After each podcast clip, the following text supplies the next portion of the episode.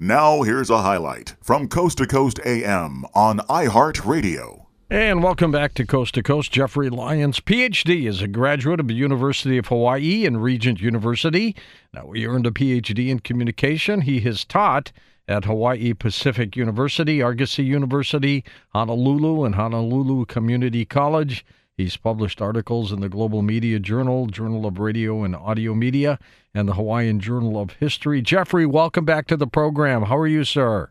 Thank you very much, George. It's a pleasure to be talking to you this evening. I assume you're on the island of Oahu. I am on the island of Oahu, where it's been a chilly 59 degrees. You know, after spending nine years, nine years in the Navy, uh, I went out there once and flew over Pearl Harbor it was the eeriest feeling, Jeffrey, because you look at it from a plane and it looks so small when you're looking down on it. And then you realize World War II started here for us. It it, it was it's it's strange. It's got that different feeling, doesn't it? It it it did. It started here. My next door neighbor was a child. He saw it. My father was a child. He saw it. So it's still very real to uh, people here in Hawaii. All right, tell us a little bit more about yourself, other than what uh, I read on the bio. well, yeah, I, I grew up in Hawaii, but um, yeah, yeah. I mean, it goes back to the University of Hawaii when I was studying there. Um, I actually wrote a paper. I was a little bit uh, critical of evolution, and the yeah, I, I read a book um, for extra credit, and uh, the teacher said, "Well, I'll give you credit for reading the book." Um, uh, he's, but I don't agree with any any of your arguments. So um, that was fine. So, but many years later, I got my PhD, and I taught uh, for a number of years, and it took a while to even get some tools together, research tools to dig into the theory of evolution, and, and I, I suspected there were pro- problems with it, and uh, as, as I did the research, it took about seven years. I found out, yeah, there's a lot of problems with it. Now, my undergrad is in broadcast communications, University of Detroit. You're you've got a PhD in communications. I assume it's pretty similar. I mean, you went down a, a media type background, didn't you? Well, I did go down a media type background, and actually, my my uh, PhD research was in talk radio. How about that? How about that, indeed? but I studied political talk radio. Um, studied uh, that a number of years ago, back in 2008, and I've always been fascinated with talk radio and a uh, big fan of your program. Did you write a thesis on uh, people like our friend Rush Limbaugh and Sean Hannity and folks like that? No, no. I I uh, actually just researched conservative talk radio in general. Sean was in that bunch, and then uh, what I call liberal talk radio, and and then Air America uh, Franken was in that bunch. Yeah. So, uh, and I was trying to find out if there was clear differences between the audiences. Yeah. We're, we're going through some strange times politically these days, aren't we? My yeah, God. we are. But I mean, it, I mean, evolution. It's it's it's it's there too, and it's funny. Cause it's almost political on the on the university campus. Oh, it's huge. That you're right. It's huge. It's huge. So, I mean, what I found when I dug into it was that there's two conversations going on. It, it's kind of like um, uh, remember in um, the Wizard of Oz at the end of the movie where they peel back the curtain and um, you got the wizard there. And there he is behind that little guy, little guy that yeah, you imagined yeah. it was going to be something huge. He, yeah. He's back there, and you don't pay attention to the guy behind the curtain. Well, what I'm finding out is there's really two conversations going on. There's a conversation going on uh, to the public, but behind the curtain, there's a lot of scientists that are um, questioning evolution, and they are um, not agreeing with uh, much of uh, you know what we think about as evolutionary theory, and that's what my book is about. It's it's all about um, the scientists themselves that are saying, uh, you know, it's a little shaky here. How did you pick the topic? Because it's different than your background. Um, I, that's a great question. That's a, that's a perfect question, and and the reason is because, and what I argue on the on, in my book is that evolution has become a meta theory. What, what I mean by that, it's it's a theory of theories so it uh, it touches everything. It touches biology, natural sciences, but then it spills over into the social sciences where I am. And there's even theories of um, you know how language first came to, about. Nobody knows, but evolution is there too. So evolution does touch the field of communication where I am. So I kind of figure, well, okay, if you're going to step in my territory, then um, you know I, I, I get to uh, take a shot. exactly. Well, let, let's get into some of the things in the book. Of course, evolution myths, a critical view of neo-Darwinism. Let's talk about the Darwin theory first of all, Jeffrey. If you could give us an overview. Yeah. Well, um, Darwin's original theory was called descent with modification. Kind of a uh, not a very interesting phrase. But um, interesting enough that he never even used the word evolution until the sixth edition of his book on the origin of species. So Darwin was trying to say that um, uh, species are modified over time, and so they descend one from another, and then they're modified, and then you have change. But what happened was a fellow called Herbert Spencer, who was a philosopher, he came along and he pushed this word evolution, and it was basically an unscientific term. Um, today, we all use the word evolution, but Darwin, uh, Darwin couldn't stand the term, and he criticizes it heavily um, in his autobiography. Hmm. Yeah. Yet he's the one who they say coined the phrase. That's right. He never coined the phrase. Yeah. Um, and so my book, huh. I dig, I dig out, you know, the, the criticisms, and uh, I mean, here, here's I'm, I'm reading straight from Darwin, and I won't read much because I know it's a conversation. But he says, um, uh, I dare say, uh, the philosophical point of view are such nature that they do not seem to be of any scientific use. He's talking about um, Spencer's writings on evolution. And he says they don't aid one in predicting what will happen in any particular case.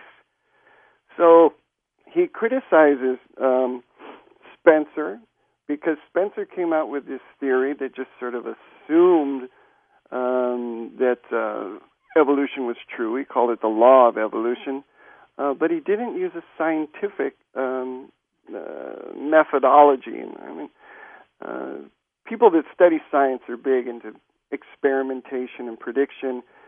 Spencer used no experimentation or prediction whatsoever. Interesting. Now, here's the theory of part of your book's title, which is Evolution Myths, a Critical View of Neo Darwinism. Right. They say Darwinism, Neo Darwinism, is a theory of evolution that is a synthesis of Darwin's theory in terms of natural selection and modern population genetics. Now, what does that all mean?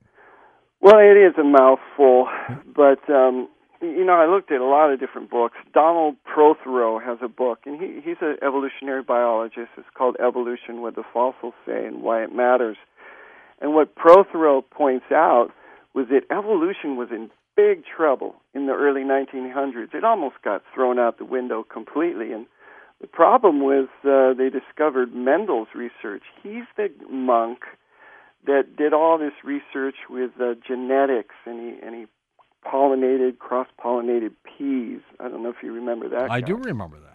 Yeah, so that was Mendel, and he was a monk, and he was doing his thing, and actually his research almost got lost, but it got published. And uh, then they looked at it, and it didn't line up with Darwin's theory at all.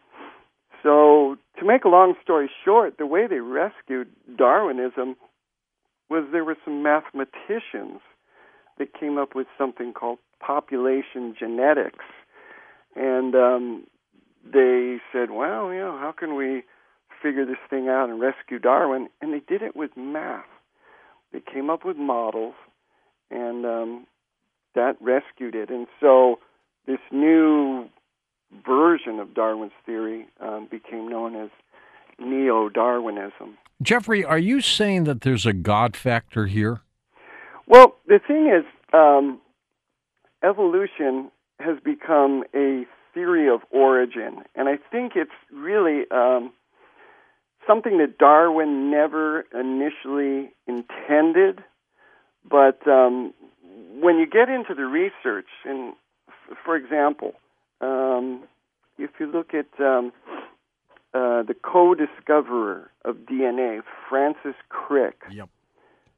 Crick says that there's no way that DNA could ever come about by chance. I mean, this, this is, and he's an atheist. So uh, Crick is saying, well, um, we got to come up with some other explanation. So, of course, for uh, people that are people of faith, they're going to say, well, it, it's God.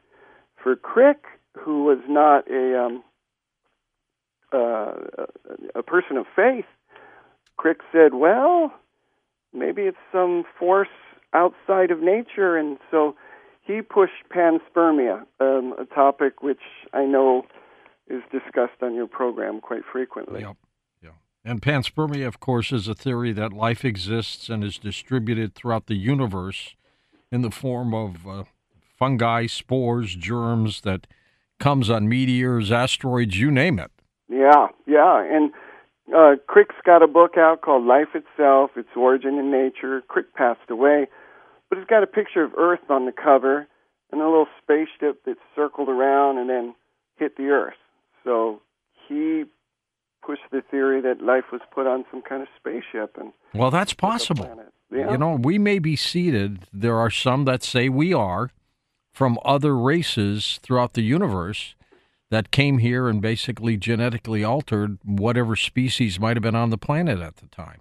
That's very possible. Yeah, and it's I mean it's it's all very interesting because I don't think Darwin ever anticipated originally that his theory would go so wide and and become this meta theory, theories of theories, um, a, a theory of origins, but it's partly because of Herbert Spencer because Herbert Spencer just opened up a